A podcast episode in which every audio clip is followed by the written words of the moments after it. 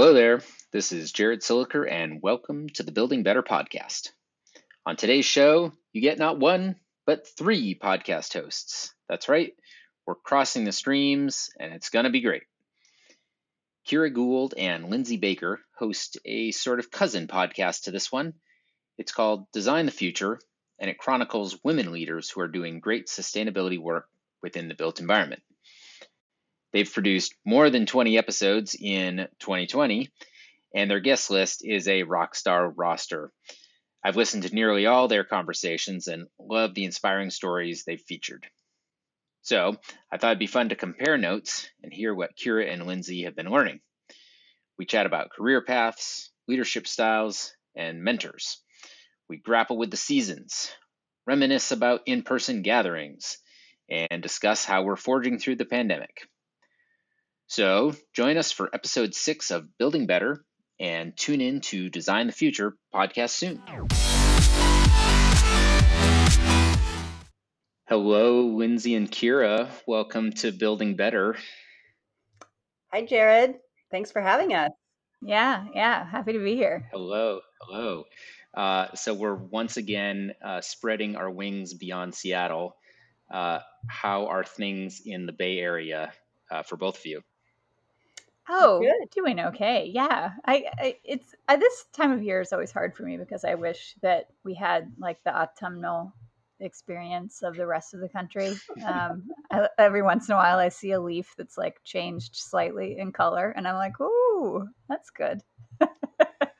I agree. But, you know, I agree. I'm the same way. I lived in Boston for seven years, and I miss. This is the time of year that I miss the Northeast most desperately um, for sure but yes. so it's good we're coming out i think knock on i'm not supposed to say it out loud but i believe we are emerging from fire season i hope oh, God. Please, for now please. for a minute um, so yes we're, we're i think we'll be it sort of seems like the waiting for that and waiting for the election are all sort of there's this maybe we'll have an exhale in november maybe yes maybe that would be great Yes, well, uh, I also lived in Boston for five years. Um, although I think the um, you know the seasons in Seattle pretty pretty solid, and we are definitely in that like ah this feels like fall, and it is. I am kind of chilly right now sitting here. Um, so uh, yeah, enjoying the fall up here and the uh, smoke free air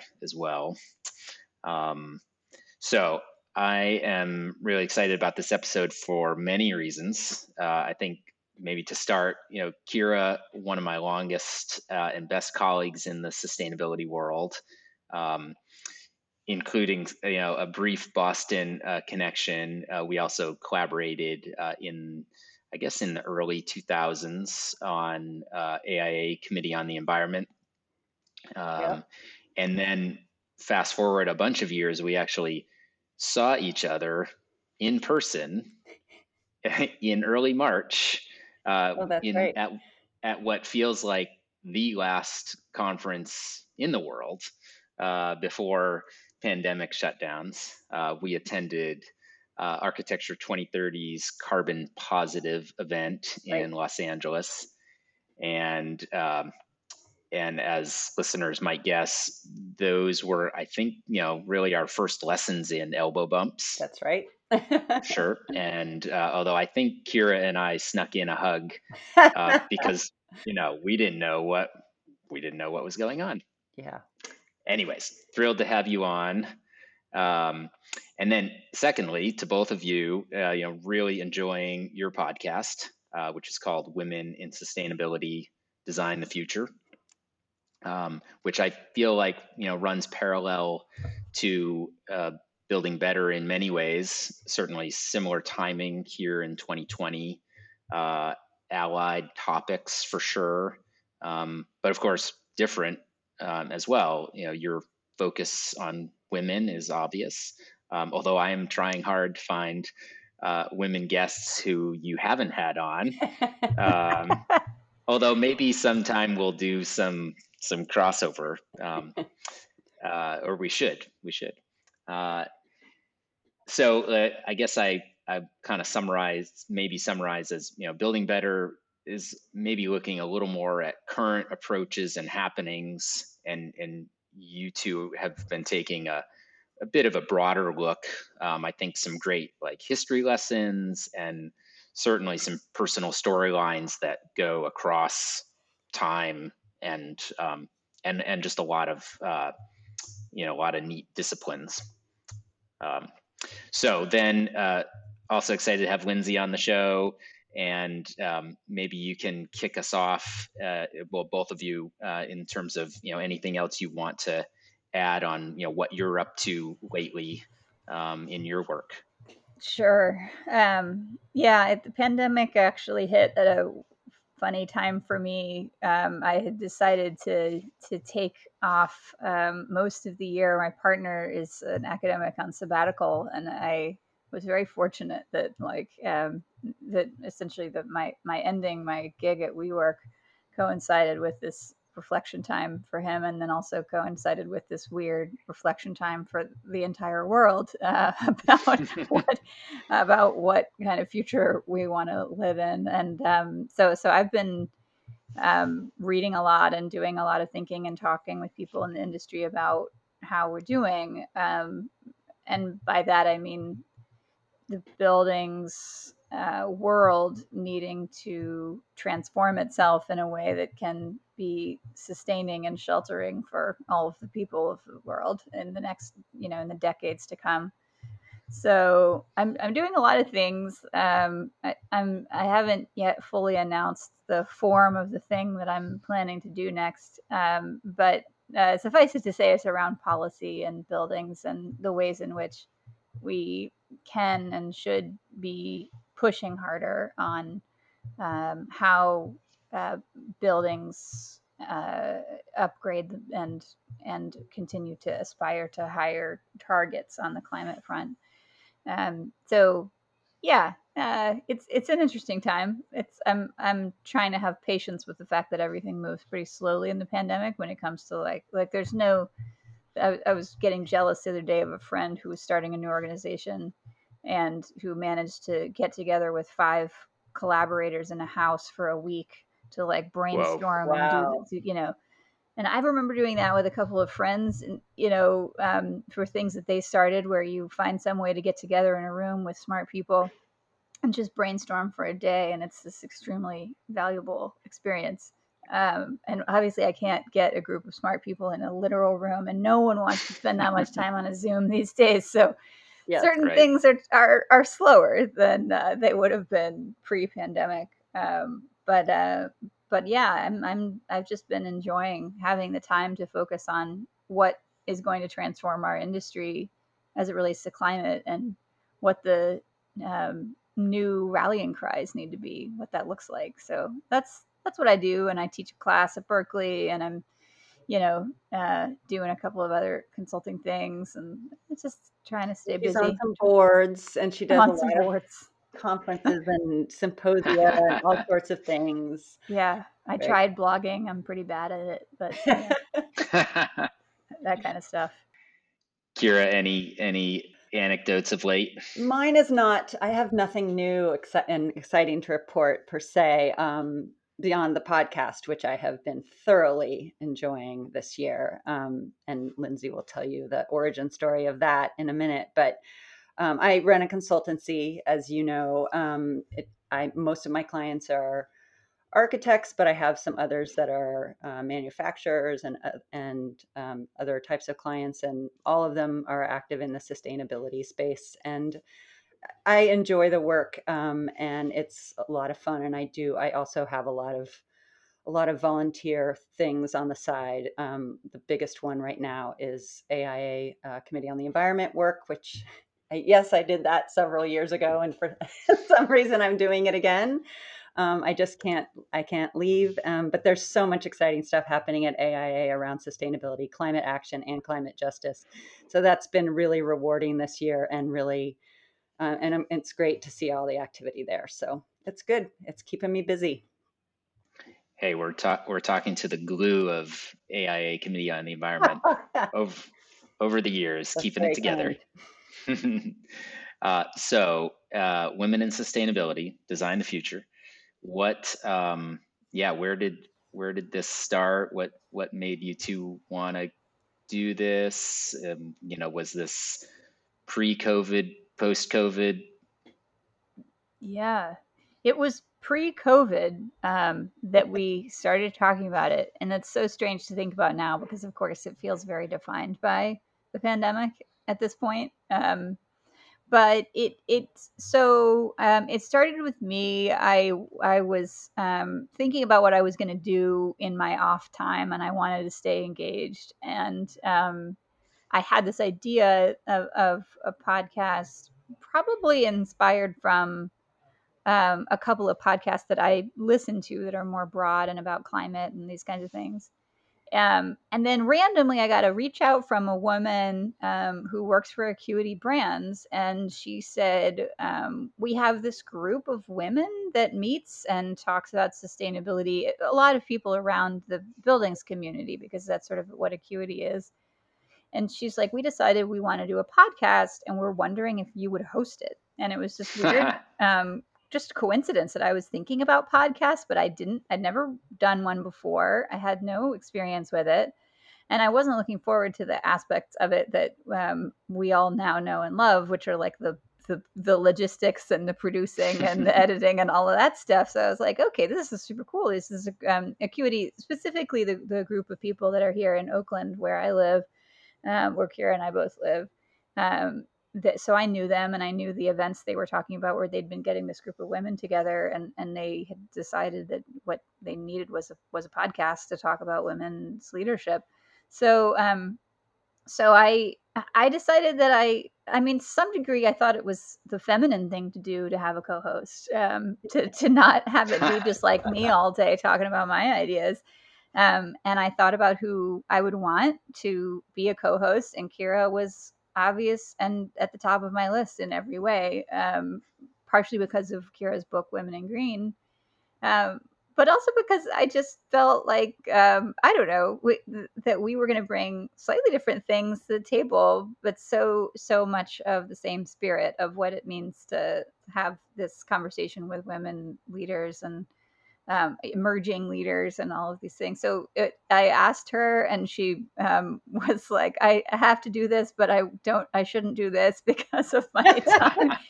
we had a wonderful um, last last moments before the the lockdown started. Coffee um, mm. uh, and uh, and chatted about it yeah, I guess that was February or something like that, January. That's right. Yeah, at, on College Avenue, that has that place has gone out of business due to COVID. Um, it's no longer there. Um, but we did meet, and I. It's funny because I think about that. That was one of my last, you know, in per, just like the conference. It was one of those last things. Like I know where I ate lunch, a business. I had a business lunch on college too, right, right before the the lockdown um, but yeah, it was a great conversation, and I knew I I knew I had to do it, and I'm so honored, Lindsay, that you asked. And of course, of course, the answer had to be yes, and so exciting. Um, from my perspective too, I had been I have been talking about doing another book. Um, Lance Hosey, who was the co-author of Women in Green, and I have talked about the possibility of that for a long time, and people constantly ask me about it, and it would be super fun. Um, but it just hadn't quite gotten off the ground. And this was a perfect way of getting having the conversations again but not necessarily embarking on that same form and in bringing it into this other form which mm-hmm. i am have been i'm completely new to but have been so enjoying exploring just the whole conversation format i mean it, which is in many ways actually quite parallel to parts of the book the book was set up as conversations as you might remember um, it's quite an old book now, by the way, published in 2007.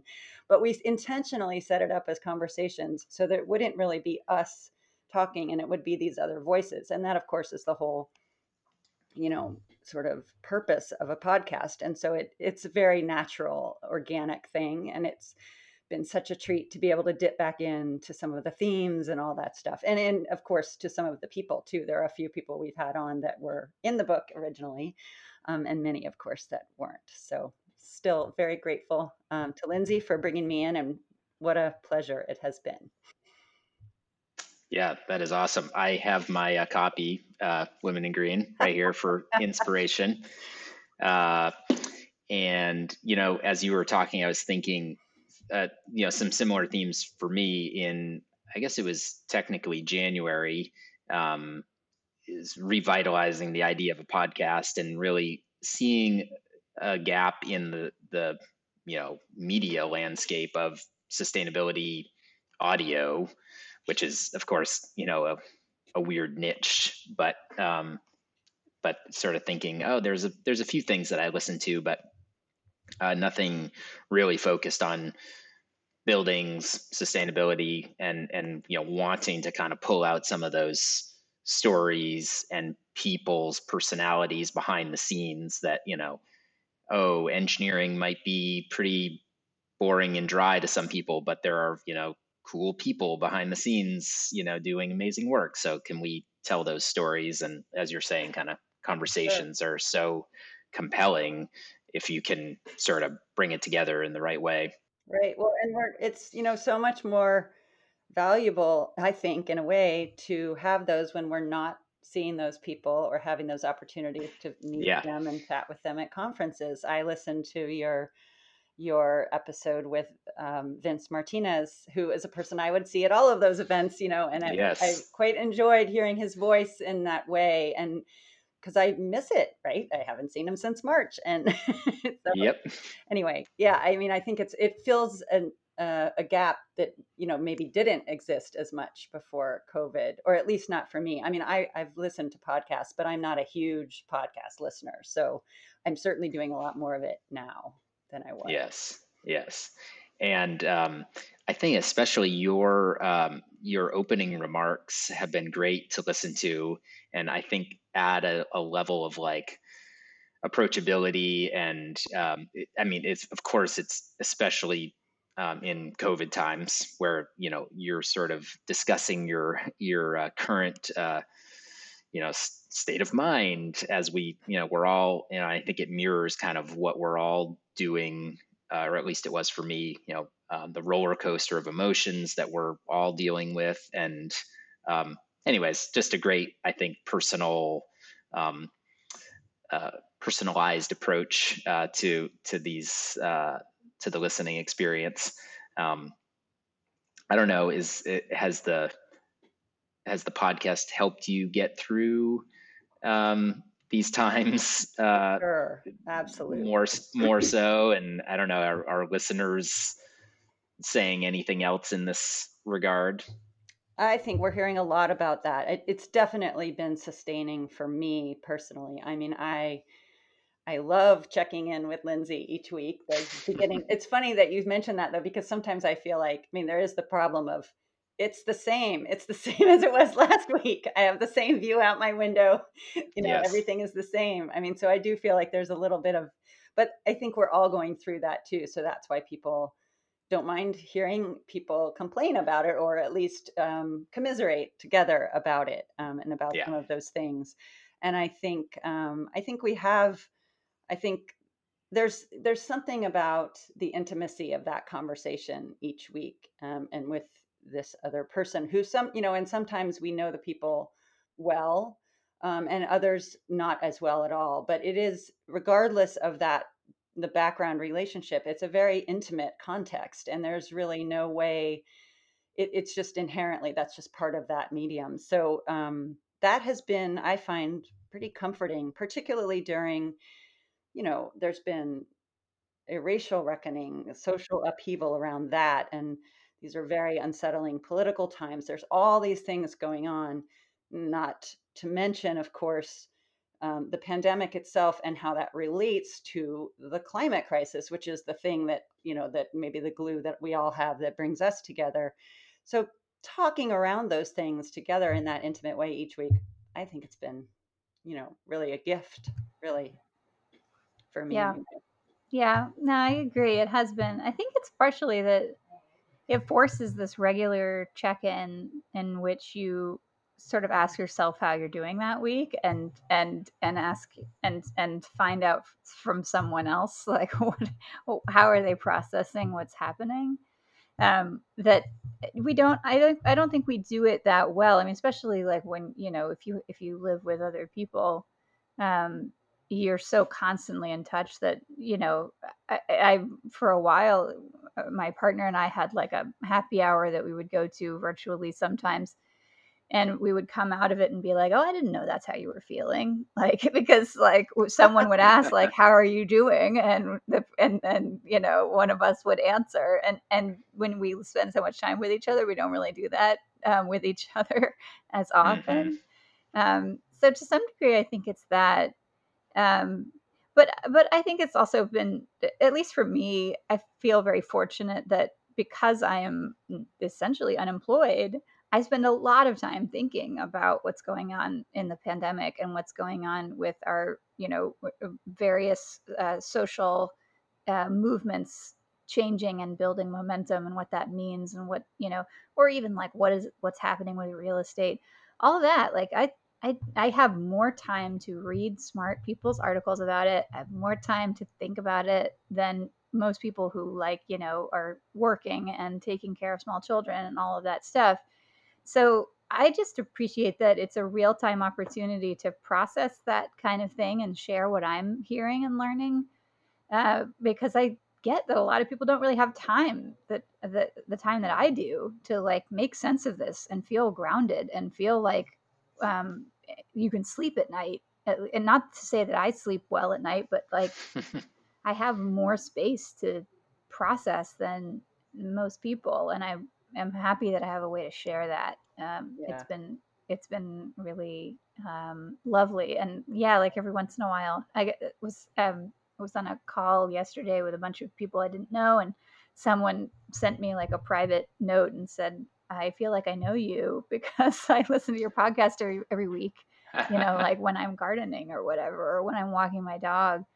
Um, and I do think that that's that's super cool to hear because um, even if it's a small community of people that are listening and paying attention to the podcast to me that just means that it's a it's a it's a community that we're supporting that we that and anyone can join in and feel like okay this is my professional group of people that i care about and i want to know what they're thinking and it, it it builds community that way which is super satisfying to know that that happens in this in this particular moment in time. Mm-hmm. Absolutely. Mm-hmm. Well, my uh, my pandemic uh, listening practices, I now have a bike trainer in the basement, and have been doing a lot of cycling both indoors and outdoors. But the indoor rides is uh, largely podcast time. So I like that, it. That's, yeah, that's my uh, you know turn on turn on Kira and Lindsay in the basement on the bike. Um, so you mentioned uh, that you know you know a lot of your uh, guests pretty well, and uh, I certainly uh, both know that and and you know pick up on it uh, based on your your conversations. Um, and you mentioned also that there's some crossover with your book, Kira. But um, given all that, like any surprises, you know, you've had you've got like over 20 episodes, which is really awesome. Um, and yeah, so any anything like jumping out at you, even though you know these a bunch of these people well. I don't think I, I wouldn't necessarily call it surprises for me. It's more, I mean, I've been just consistently inspired by the sort of the power of the commitment that all these people have and how they're manifesting that sort of really both personally and professionally and like what that looks like at their the various points in their careers um because we've we talked to folks that are you know sort of mid-career late career and and and also um, some young folks too but it's just the commitment and really they you know how that is sort of founded on kind of an informed optimism about the ability that we really could turn this around, um, which you know isn't something that you necessarily hear in all sectors. um, mm-hmm. I feel like, and this might be my own bias, but I do think that like there's a sense, and and maybe you could trace it to to drawdown to the book and to the project and work that they've done because there is a sense that like we could pull this off. I mean, it would, it would take significant political will, which seems wildly missing in all kinds of quarters. But there is a sense that we could, that it could, you know, that warming could be reversed. Even that notion, just even that language of, that came out of drawdown, I think was a bit of a shift for a lot of people because otherwise it just feels like you're kind of tinkering while we wait for the big collapse, right? And I, yeah. I just so inspiring. That that is another thing about this weekly infusion of of that. Um, you know, each time we get off the call, I'm just like it's like my midweek boost. I am re- renewed in my, you know, like I, and of course, I uniformly think I need to look at what I'm doing and make sure I'm doing the right things and need to shift things around and like you know. But it, I have and new ideas about that and all those things. But that's good too. That's it's great. It really makes me proud of this community and um, proud of how the community um, and the industry interact with one another. And um, it's so that's not a surprise exactly, but it's it's a continual source of inspiration, I guess. Yeah. I I feel like I, I agree completely. I think there I have had some moments that have been surprising and in particular some of my favorite moments are the ones where I'm surprised by um, how much more feisty all of our all of our guests are when they feel like they're not presenting at a conference. like mm. that that's my favorite. Yeah. And I think we're starting to get into that um, tone a little bit more frequently, and I really like it. Um, that that the podcast has been a space for people to not feel the constraints of what it means to present to your colleagues at a conference. Right um, mm-hmm. because I understand the value of showing up and saying, This is a project that we implemented and it saved this much money, and this was the benefit of all of the, you know, um, of the integrated design approach that we took. And if you're wondering about ground source heat pumps, then this is something that we learned. like that's that's all important work, and and it needs to happen. Um, but I, I I really have enjoyed the moments where people kind of like l- let their hair down a bit and talk about what they don't like about the momentum or what they what what they actually you know what they really think we need to be doing that we haven't been doing. Um, because i've found places of um, like these pockets of energy that we have that we need to put to use of impatience and of vision and of um, you know, like a real core emotional drive to do the work. Um, yeah. That uh, that I like. I want us to all be tapping into more, and I think 2020 has been a year where we're we're finding those like little pockets of energy in, in ourselves, or they're building, or whatever, they're growing. Um, so so those have been the most surprising moments for me is moments where i where i thought i understood who somebody was and that they were maybe like you know a consummate professional uh, in the realm of buildings and they were motivated by doing their job very well and then it turns out that they're like motivated in a much deeper way and they are disturbed by a lot of things that they're seeing in the world and um, and it keeps them up at night and they don't like it or whatever you know like all those yeah. things. I think i've been mm-hmm. particularly really impressed so far with the degree to which um, the people that we've had on the show that are white have have been talking about race in a different way um, and like that's been that's been surprising and encouraging to me the degree to which that's come up with our white guests and um, um and it's yeah it's just um it's not to say that it's a shocker that right now people would you know like pe- if you're on social media you're thinking about and caring about black lives more than you did last year but like I, I do still think it's um, it's great that people are willing to talk about that on a podcast and and and and admit that and kind of think about what that means for our profession. So so yeah, th- those are my surprises. I think that's true. And you know, it's interesting. Most the one thing that I would say all of our guests have in common is that they are all doers. So when you when they come on the show and there's an opportunity to talk about like to be self-critical of the movement or of the industry which is what lindsay you were just kind of referring to which i love they're also talking about what they're doing to to address that right so in the, even in mm-hmm. the last um, few episodes this has come up that the issue of sort of democratizing sustainability has come up and it's not just a complaint about how we don't do that enough it's also a and here's what i'm doing about it right and in multiple cases those are things that are outside of their day job of course because that's how this works mm-hmm. but they're mm-hmm. doing things about it and that's what's to me so really exciting and and it's also to lindsay's point it's not necessarily the stuff that we hear from them at the conferences, right? Where we don't yeah. know. So, I mean, th- these folks do present and they present the work, and the work is valuable and important and totally legit. And they're also doing these other things at the at the edges, and that's what I really love. And that's where the passion is bubbling up. Um, and but then it's not just a complaint, you know, sort of a venting about the the, the lapse the, in the or the gaps. Um, it's it's also a, and this is how we advance that. Um, so I find that really rewarding and inspiring. Yeah, yeah. I think you know it gets back to that kind of the conversation element of of, of podcasts. Um, you know, and the anecdotes and these like side stories that.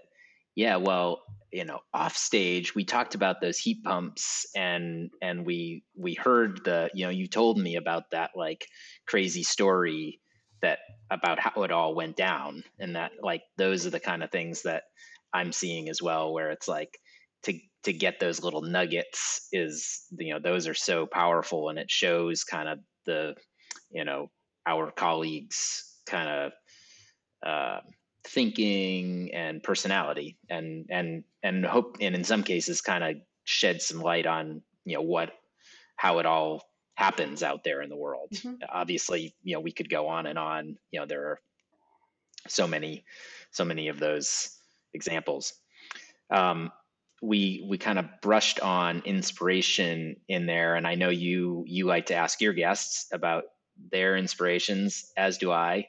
Um, so maybe two part question for you too. Um, any and you know I I I've tried to track through. You've definitely gotten a lot of folks mentioning uh, Greta. Um, there's some great like mentor stories throughout. Um, so I guess any like takeaways, part one, uh, from from those responses, and then second, any uh, how about your your inspirations since you're you know you're always asking the question so now you get to be the guest and and you know i guess this could be certainly people, um, but also books, projects, you know, pithy concepts. Yeah, uh, it has been really fun. I think one of the things I'm learning about where people get their inspiration is like it's, it's almost like breaking down this concept of what inspiration is is about or how we know that we're experiencing it um, uh, it seems like for a lot of people, it's sort of uh, where do you get your positive energy from? Um, mm-hmm. And and for others, it, it's something more like what makes you think that we might not be screwed. Uh, like that, yes. You know, I mean, I guess they're kind of similar, but it doesn't always it doesn't always um, uh, shake out that way. You know, like some people say that they get their positive energy from um, you know their family for example like you sure. know kids or, or or partners or things like that um, and and that that that they call it inspiration and i think it is in, in many ways um, and for others it's like um, you know it's it's it's it's sometimes more something very t- um, tac- tactical like something you know it's these people are doing things that i think are the right things and these things can scale yeah. and so i'm going to talk about these people. Um, I, you know, I guess for me, uh, where I land on that is um, is probably more the latter. Like, what, where do I see things that I'm excited about that I think can scale, and what do I, and and who do I try to model myself after? I actually, this is sort of relevant for this audience, but I've I've always had this way of um, sort of litmus testing ideas that I was working on or things that I wanted to do um, by thinking about what certain people in my life would think about them and and um, whether I knew them or just admired them or those kinds of things. Um, so I think a lot more about that um, now than I ever did. Like, who are those people whose judgment I really trust, and who I I want to be able to say that you know, like they would approve of this kind of thing. Um, mm-hmm. And um, the first person I had in my life that I really felt that way about was Malcolm Lewis, and uh, and it was he was a mentor for me as he was for many uh, of us in in this field um, and um, and I and I, and I just admired the way that he built his his his own professional um, way of existing in the world. He ran a consultancy. Many of us knew it and loved it, and um, and so he was a boss, you know, and, and he ran a company and he had to sort of make things work and and and make a contribution. They had projects and all those things. But he was also very active in the in the world of, of green building and gave a lot of his volunteer time to influence LEED at an early stage. Um, and so seeing him participate in a consensus process and um, see the patience that he approached uh, all of these gnarly technical issues with was was very inspiring. And he is remembered now. His legacy is very remembered for for the the the energy that he brought um, to the conversation, the seriousness you know that he that he brought to difficult issues, um, and by being someone that was giving their time to to help others, you know, to to like mentor others. A number of people like I don't, you know, there's no way to claim Malcolm as like. like I, I don't even really think of him now as a mentor because I just know that he had so many people that I'm like I, you know me and him like we I don't I, I would have been in a long list of people um, but but I do I think about that. Um, I think about him in in, in the ways that I want to um, have that integrity to the work that I do. Um, and and these days I think uh, I've added people to that list um, that I've been really inspired by in the broader climate movement. Um, people that a lot of women that I've met, in particular, uh, women of color that have led climate action here in uh, that I've had the privilege to to meet and get to know, um, and they're they're sort of too numerous at this point uh, to really uh, to really go over. But a, a couple um, that I really admire.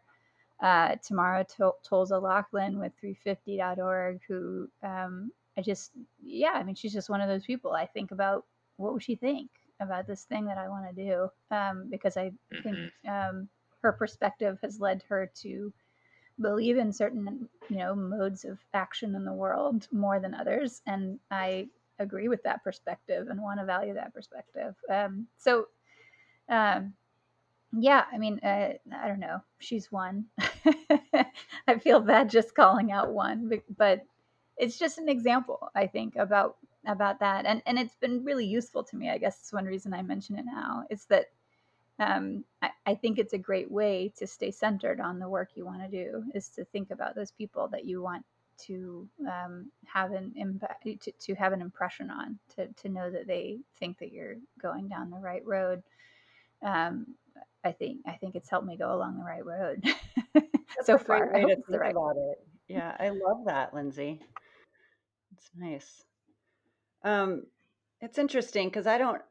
It would be hard for me to name I mean, I could do specific mentors to uh, really it's teachers and bosses that were really influential for me. Um, in grad school, my professor, Jean Gardner, architecture professor, was just a really she well she introduced me to sustainability i mean it has to be said that she sort of set me on that path um, mm-hmm. um, but in a really holistic way that was all about questioning um, the purposes of what we're doing with architecture at all in a really macro way. And that sort of continued on in my time at Metropolis under Susan Szenasy. Susan was all about asking those questions. Um, and I learned a lot from her approach to that. Um, and I will forever be grateful for that. Um, so those are like the early sort of corresponding people. But in terms of recently, this is a bit of an overlap because I of course, should have anticipated where you would go with that, Lindsay. But I have been very inspired recently by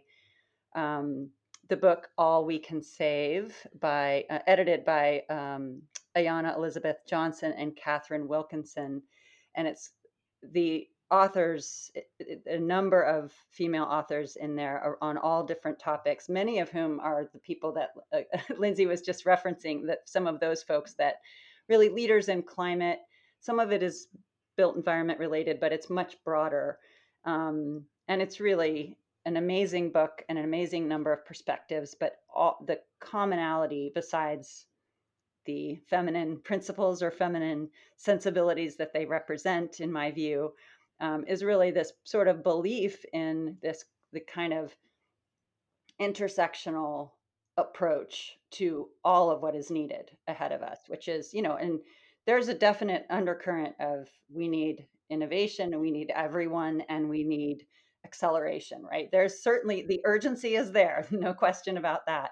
But there's this real belief in um, this is for all of us. This is this. I mean, and it, it's just it's incredibly inspiring. I loved. I really enjoyed the book, and I highly recommend it. I'm also and I'm also reading um, Kate Raworth's Doughnut Economics. I'm not finished with it yet, but it's hmm. parallel mm. to that because I think it really relates to the same thing. I mean, we do need a cultural shift, a cultural change of heart on and a, and a systemic shift that's going to have to be economic too and policy and, and all these much bigger things um, in order to get to the place where we can actually move fast enough and far enough. So sorry, that was a little extreme, but I'm still really, no, I'm still in the glow of the book. I really, I really did enjoy it. And that's a good thing I didn't try to do another book because that book is the more macro, you know, the broader version. You know, Women in Green was really built environment focused, um, design focused, um, and this is much broader because it's climate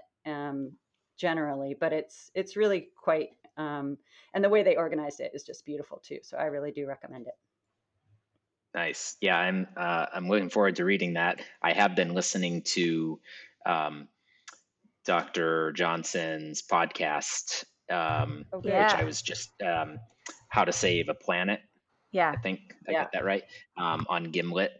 Uh, so yeah, I'm I'm interested to see what the kind of crossovers are um, with the book. Um, and I I forget who mentioned which of you mentioned this, but uh, their their like guiding question is, are we are we screwed? or how bad are we screwed? Yeah, yeah. something like that. So yep. um, it's been interesting to track that those answers too, in terms of like people's um, you know level of hope and confidence and and it, it kind of touches on their their mindset and and and their inspirations like how how much of a chance do they think we have? Yeah.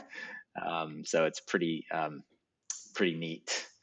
Um, and so okay so we've talked a bunch about we've talked a little bit about mentors which i think kind of gets us to um, career paths as well. And sort of another question I, I like to ask everybody is you know certainly does not have to be the uh, you know the long version here of of the career path but you know short you know anecdotes from your career paths you know how whether it's like how you get into things or just like other forming moments of like how you got to where you are now you know um, so yeah any, anything jump out to either of you on on that front yeah i mean for i, I always struggle to talk about my career path because i know i'm uh, not uh, a great model in some ways I, I was i have followed a really linear path um, and like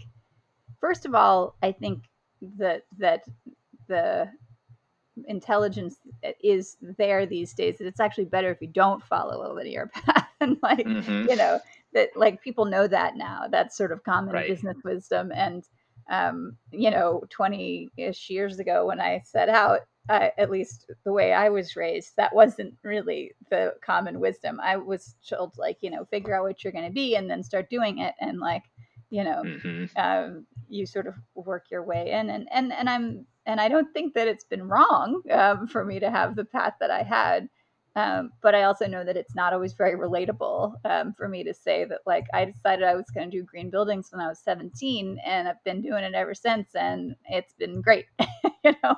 Um, but but I will say, um, uh, you know, I have done a lot of different things. I've worn a lot of different hats, um, and so it's not always clear to people what the common thread was.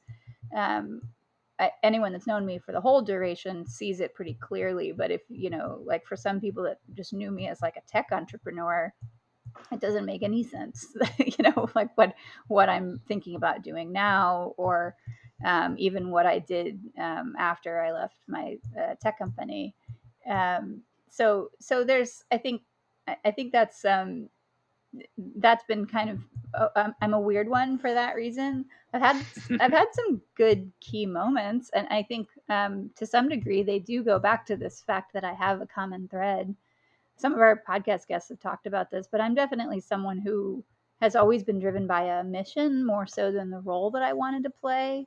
Um, and so, um, for example, when I decided to go and join this, you know, nascent startup, um, I had no interest in being an entrepreneur. I had no interest in, I had no knowledge of Silicon Valley or venture capital or startups, very little understanding of how software was built, and very, and I didn't care. You know, like I didn't, I'm not really even that much of a technology person. Um, but I did it because I could see the potential for a technology um, to show up in the buildings world and mediate this difficult relationship between human comfort and uh, HVAC systems and do so in a way that would make people more comfortable and potentially and save energy at the same time. You know, so like I, mm-hmm. and and I was I just wanted to see that exist, and I and I and I knew a bunch of people, and I thought I could get meetings with them, and then, so I was like, all right, well let's get a bunch of meetings with a bunch of people and see if we can make this thing happen. um, and uh, I, I didn't have um, I, I, I, always have imposter syndrome, and I think um, you know that that's a thing that very much exists, and I have it as many people do.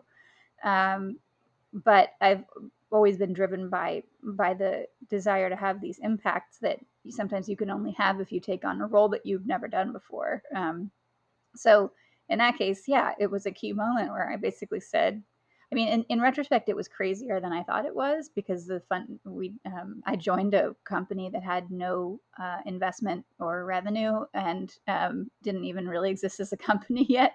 Like it was incorporated, but you know, we didn't have um, like uh, uh, uh, you know um, health insurance or anything, right? Like all those things. and I'm generally a pretty risk averse person, um, but I knew it was the right move because I um, believed that this thing should exist. I knew I had enough unique sort of technical knowledge to know why this thing should exist. Um, and I wanted to put my skill set to use. So like it, it, it was, um, it, it may have looked crazy from the outside, but I think the more you kind of understand the details about a moment in your career path where you you have a decision to make about whether you're going after something or not. Um, at least for me, um, it, it, made total sense at the time. It, it was uh, random and spontaneous, and definitely uh, most people don't get an opportunity to do that kind of thing, you know. But um, it, it, was um, w- when I found myself in it, I think you know it made sense and it, it worked. I think it's such a great example for other people too, because it shows how you can you're that you just you, when you say it it sounds like such a natural thing i put my skill set to use right? Well not everyone necessarily sees the skill set you know you're trained in architecture. I mean like that that would be a logical place to take that and i think we're seeing more examples of that now and it's in part because of models like yourself. I mean it, it's so funny to me that you describe your path as so linear because in fact yeah. it's so diverse and really in a in a very powerful way because it really shows how and it also it's like you continue to learn from the diversity of your path right? And so you're as you go along you're bringing all these new experiences. So you're you're coming to this policy moment right now with this you know an understanding of entrepreneurship in the tech sector which that's you know most architects aren't bringing that to the table. I just think it's great. I really do. I think it's a powerful model for other people. So mm-hmm. you may see it as linear. I see it as incredibly diverse and rich.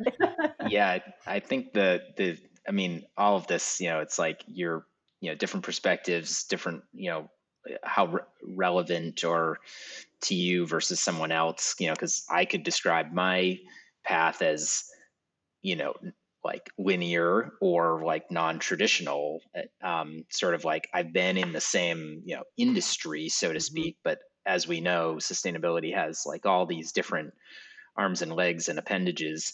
And um, you know but if but to some it's sort of non-traditional because i you know run my own um, company.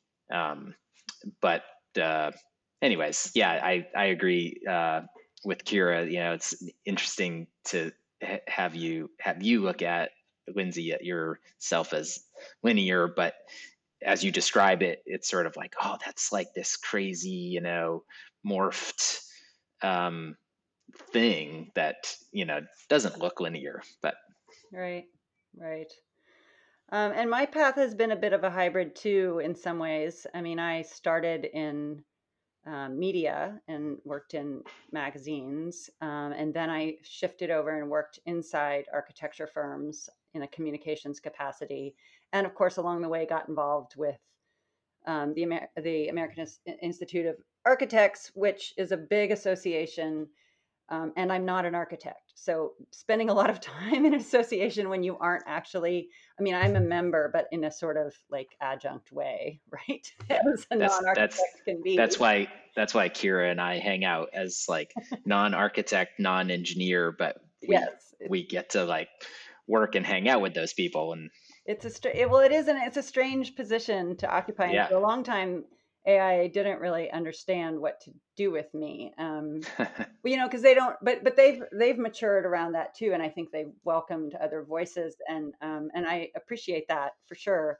Um, but it's you know that's that's a that's a hybrid thing too, and I uh, I don't know. I, I'm not sure I would recommend my path to someone, but I do think it's it's useful to to be on different sides and and and have experience with different sort of pieces of it. I mean, Lindsay, you too worked in a big associate, you know, well, it was a it was a smaller association then, but you know, you had association world exposure, which is a separate thing, right? Like all the stakeholders and what that means and understanding how that functions within an industry and a movement and all that is this it's very that's an interesting kind of exposure to things too. Um, so I don't know. I don't think my I hope my arc is not complete.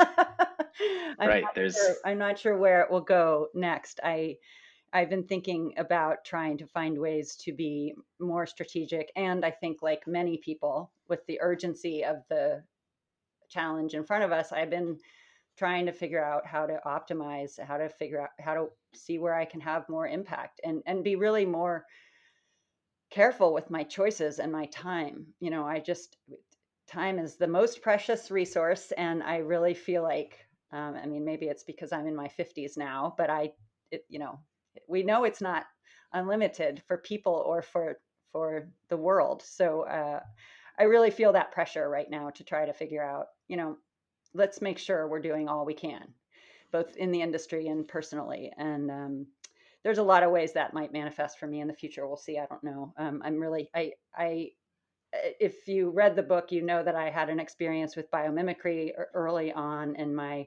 career, and that's been calling me a lot lately. So we'll see. That might have to, I might need to bring that in in a more formal way in the future. We'll see. Yeah, yeah, that'd be fun. Uh, so uh, back to the podcast um, your podcast. Um, you know, I'm thinking about your book, Kira. You know, which is you know over ten years ago that published that. You know, how about like the combination of you know that time, those ten years plus this uh, podcast experience with you know again over 20 women leaders um, telling these stories and having these conversations um, what are you are you learning anything new about um, women leadership in in our industry or, or other things and themes from from these these yes. conversations? yes, um, I mean, I think so. I think um, I think we're hearing a lot of what we're hearing is sort of shows that some of the impact that feminine leadership or or the feminine principles in in of leadership um, that they have impacted the industry and that they are having that kind of impact. Um, you know, some of the people that we're talking to have been working in these organizations um, for many years, and I've built teams and have been bringing those principles to the work for all these years, right? And those some of those principles, and when I say feminine principles, I am referring to things, patterns of behavior that um, are not only necessarily um, rendered by women okay those are things mm-hmm. that there's some these are sort of i mean we tried to list them and characterize some of them in the book and they have there are a number of them they have to do with being inclusive and relying on collaborative models even when those are more complex and um, they have to do with taking a long view and um, you know sometimes even like triple bottom line type thinking and being able systems thinking has often been attributed to, as one of those and obviously those are things that things that many men, Jared included, and um, Malcolm Lewis certainly exhibited many of the, you know, like so many of the male leaders in the field um, excel in those areas. So I want to refer to it as, you know, principles, but I mean, when we say feminine, um, those are not limited to women. But I think those characteristics are, you know, the benefits of those are sh- uh, are evident in many of the teams and the projects and the work. Um, and so I feel like that's that you, we see that in the people that we're talking to. Um, and then on on the other side, even as we see the value of that gender diversity, it it, it also highlights um, some of the lack of other kinds of diversity that this movement has really suffered from, and that I think maybe now we are going to be more become a bit more aggressive about addressing. But you know the lack of ethnic and racial diversity is um, it's no joke. It really it is evident mm-hmm. you can uh, see it in the book. I mean you can see it in the community um, on the stages at greenbuild or wherever you want i mean it has gotten better it has absolutely gotten better but it is a an issue that this industry struggles with. And I I think that um, understanding the value of of uh, gender diversity positions us to help with that more and faster. And so I that I am that is where I am hopeful that it doesn't just again i mean there's no use in just sort of lamenting that condition I'm eager to move mm-hmm. on to the and now what and how do we advance this? And we have had some guests on who have talked about that, some areas of that topic in really eloquent ways. Liz Ogbu, in particular, of course, early on agreed to speak to us, and we had a great conversation with her about spatial justice and all kinds of things. Um, and so I'm I am cautiously optimistic that this moment is actually can be a real um, evolution period for for the certainly for the movement and maybe for the industry. I guess I shouldn't. I try not to lump those two together, since in our podcast mm-hmm. we do make a distinction there, um, and it's sort of a point we like to talk about. Um, so that's that was a meandering answer to your question. I think. Sorry, Lindsay. Yeah. oh, I I mean I I love it. Yeah, I I feel like I could say um, quickly that I actually think one of our earliest guests, Sarah Golden, did a really fantastic job um, at talking about uh, feminine leadership in this piece she wrote for GreenBiz. It's called Why Feminine Leadership is Essential for the Clean Energy Transition. And it came out on March 13th. And uh, so it was like right around the time we were recording with her. And, um, and, um, and, and I was kind of like, yep, okay, that's, she said it she did the thing. This is this is a better description of of mm. why it is um, that we focus on women in the podcast. Um, and like I don't even need to. It's like I, I don't even need to say it anymore, um, or I don't even need to think about it. I think she she captures it pretty well. She talks about these three themes of flexibility, um, innovation coming from diverse perspectives, and collaboration and um, and I, you know, and she also does a good job of, of talking about um, how how uh, people can exhibit these traits that are not women. Um, so yeah, that that kind of did it for me. I mean, it, to some degree, I think um, I, I think we don't.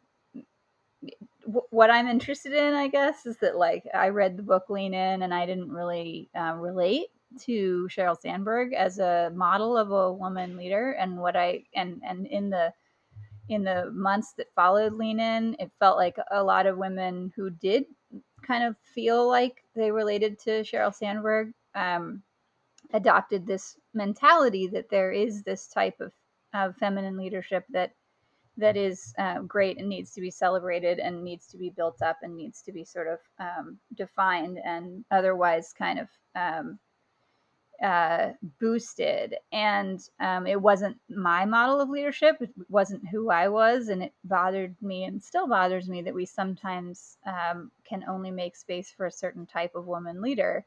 Um, so for, for me, it was about um, problematizing that and saying that um, and, and showing the fact that there are lots of different ways and a lot of different styles of feminine leadership.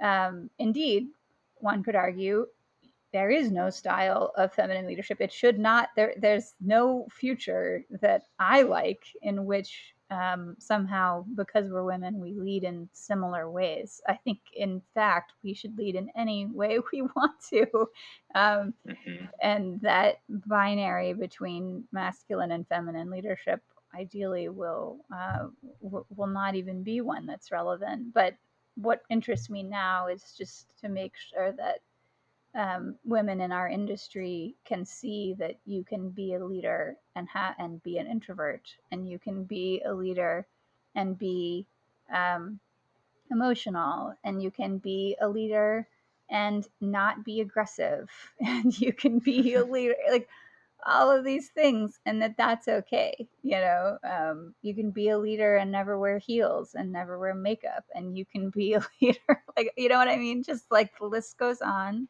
yeah um, yeah i love how even just that description there kind of links it together of like you know we need diversity of all types you know uh, be it within the you know women leadership realm but also or within our industry within society. Um, and and and i really like kira how you put the um, idea together of you know this gives us a great example uh, the the track you followed around women leadership i think and i agree shows a great example of how that can happen for other types of diversity. Um, and of course it's so multifaceted you know.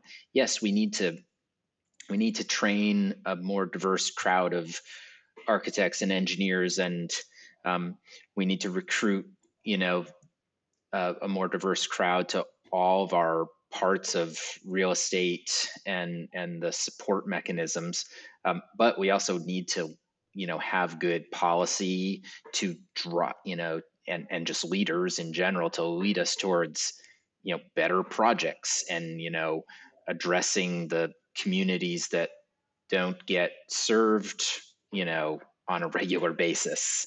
Um, you know, those projects can be run by um, anybody, but they, sh- you know, but they're probably going to be best if they're um, yeah. run by a diverse um, group of um, designers and owners and yeah. Um, and all the rest. Help us with the policy, right? Yeah, working on it. Counting on, on you.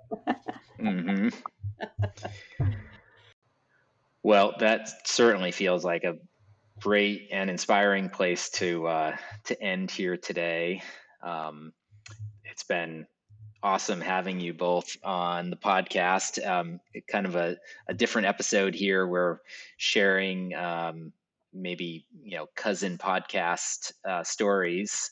Um, and again, uh, you know, for for listeners here, please go check out Kira and Lindsay's podcast, Design the Future. Um, really enjoying it. Uh, and thanks again for both of you sharing your time and stories. Thank you, Jared. It's been a yeah, pleasure. It's been super fun. Thanks, Jared.